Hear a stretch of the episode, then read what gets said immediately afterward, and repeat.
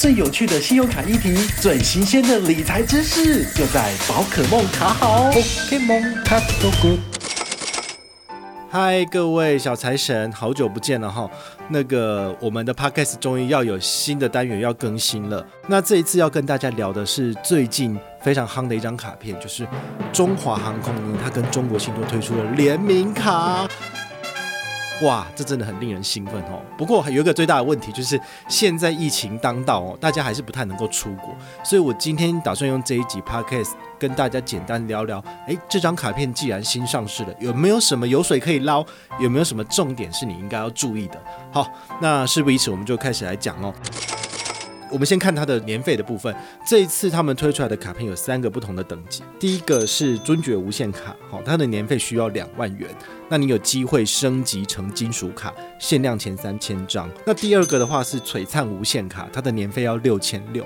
第三个的话是这个商务预习卡，它的年费是零元。好，所以大家都听到了。第一个亮点，第一个亮点其实就是你可以申请商务预习卡，因为商务预习卡你申请下来之后呢，你只要刷八八八，你就可以拿到一个商旅的后背包。其实，呃，我在之前的一些 YouTube 影片上面有跟大家分享过了，它其实看起来还蛮坚固，而且做工还蛮精细的。哈，这个你在外面买可能都需要两到三千元。好，所以我觉得。办一张卡不用年费，然后刷八八八就可以拿品质很好的这个后背包，其实是一个蛮划算的投资。但是呢，大家特别注意哦，就是你只能够申请一张卡片来拿这个所谓的首刷礼的部分。所以如果你要的是呃，比如说更高的等级，然后拿到更多的里程数。好，那么你就不应该要选择商务预习卡，所以一个人只有一次机会。那你要特别注意哦，就是这次它有一个这个新户满额礼，最高来到八万八，然后再加上限时申办两千里，最高来到九万。好，你要特别注意这个数字，其实没有想象中的那么简单，因为呢，你可能需要有呃，比如说他的财管会员资格要放个三百万以上，在中信他才可以拿到加码的这个八千里。所以我们九万扣掉八千，好，应该是。最高八万二的里程可以带回去，那剩下的部分呢？其实我觉得，呃，比如说那个你申办的话，他早鸟礼送你三千里呀，然后你比如说刷一万八千八百八十八元，然后他再多送你就是几万里、几千里这部分，你可以上官网去稍微看一下，你就知道说它的 combo 就是说你要符合不少的规则哈。那最高就是要刷到四十八万，那你也可以思考一下哈，为什么会在这个时间点推出这个活动，然后要你刷这么多？那当然。很明显的原因就是他希望能够就是巩固这个客群，尤其是一些中高资产、有消费能力的客群的人，他们希望把他拉进来，在他们自己这整个银行还有这个所谓里程的生态圈里面留住，所以他才会有一个这么高的这个刷卡额度。你可以想一下，去年有没有哪一张卡片做了类似的事情？其实是有的，它就是玉山欧力卡。好，玉山欧力卡，它在去年的九月五号推出，它也是希望。哦，使用这张卡片的消费者可以很努力的刷卡，所以它有好几个不同的等级，最高的等级要刷到六十八万八，其实也是一样的。那我自己本身在去年九月到十二月，其实我就刷到差不多七十万了，所以以我自己。的消费能力，我个人觉得，哎，华航的这一张顶尊无限卡，我其实也是可以刷到大概五十万左右，就从八月算到十二月嘛。所以，如果你去年也跟着宝可梦的脚步，也办了 Only 卡，也刷到 Level Five 的，其实你如果想要累积大量的华航里程，你可以考虑用这张卡片，从八月份到十二月份，其实也可以用这张卡片，大概一个月就刷五到十万。好，你大概。到年底你就可以刷到这个所谓的四十八万左右，所以应该没有想象中那么困难。如果你是一个人，可能有点难，但是如果你是全家人一起刷，像我全家就一家七口，全部都改换这张卡片，那其实是有可能可以达到的。它这张卡片的特色就是说，只有正卡要缴年费哦，那你可以办无限多张副卡给身边的亲友使用，所以这对我来说，我就觉得诶，还蛮方便的。那重点是我既然申请的是金属卡，所以我的副卡应该也是金属卡吧？所以全家一口气就拿了四五张金属卡，我觉得也蛮划算的啦。哈，它应该也算是全台湾要取得金属信用卡里面门槛最低的，因为你只要缴两万年费，那么你就可以入手一张。像中信的顶尊世界卡，它是邀请制的，你至少要放三千万的资产在中信里面，才有可能接受邀请。邀请之后，你至少要缴十万块年费，才有可能可以拿到顶尊世界卡。所以现在这张就是华航顶尊无限卡，反而是一个你有机会可以用最低的门槛去入手基础卡的一个门槛哦。所以这是我我认为这是它的亮点。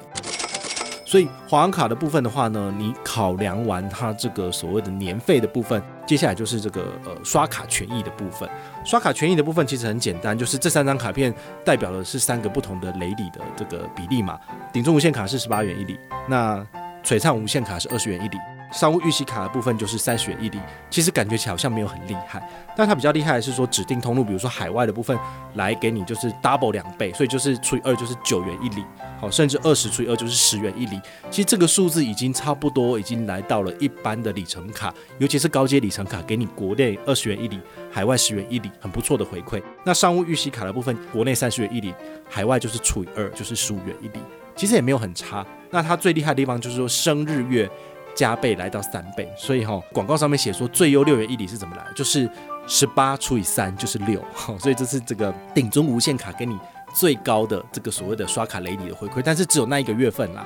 那每一个卡片每个月可以刷到的这个呃拿到额外加码的里程数，其实都是有限制的。所以我觉得你申办副卡，然后来增加你可以刷卡的这个累积里程的这个速度，其实是可以的。好，所以这张卡片的设计基本上就是以 family 好，we are family 嘛，好，中信的这个 logo 为这个出发点，所以他是希望你正卡下来之后，赶快多办几张副卡，全家人一起刷，一起累积。那么的确你可以冲出来的这个里程数是非常高的。那至于其他的重点，比如说机场贵宾室啊，然后这个机场接送为什么不了呢？因为现在疫情当道，这些东西你都用不到。好，包括什么全高额的这个所谓全程旅平险、意外险五千万什么的啊，你就不能出国？你跟你讲这有什么用？这些权益当然是你能够用到，是最回本、最划算的。但是现在因为都不能出国的关系，所以我觉得这些东西你可以把它当做归零来看。以这种情况来做分析的话，你会发现其实缴六千六到缴两万块的年费，真的是有一种被他当帕纳的感觉哈。但是你也可以去换另外一个角度思考，就是如果他是呃，比如说你是用年费然后来购买里程这一块的话，我觉得你可能反而就会找到另外一个新的亮点。尤其是你在下半年真的有一些大额的支出，包括缴保费，也可以使用这张卡片刷。那倒是一个呃不错的选择，因为其他的卡片可能也没有比这个还要好的 offer 了。好，所以我觉得这反而会是你另一个可能可以做的事情。但是如果是一般人的话，我建议你可能就是使用，比如说呃，主力卡就是现金回馈信用卡，或者是像这个台北富邦 J 卡上一次介绍的一样，哦，这些卡片反而会是比较适合一般人来去使用。那如果你想要了解更多有关于这个华航卡的探讨跟这个介绍的部分，也非常欢迎你来看我部落格的文章，或者是 YouTube 上面的影片，其实我都有做非常详尽的介绍。好，那我们今天的简单的 Podcast 介绍就到这边告一个段落。好，希望你会喜欢我的节目，在这边做个小小的预告，就是在九月初。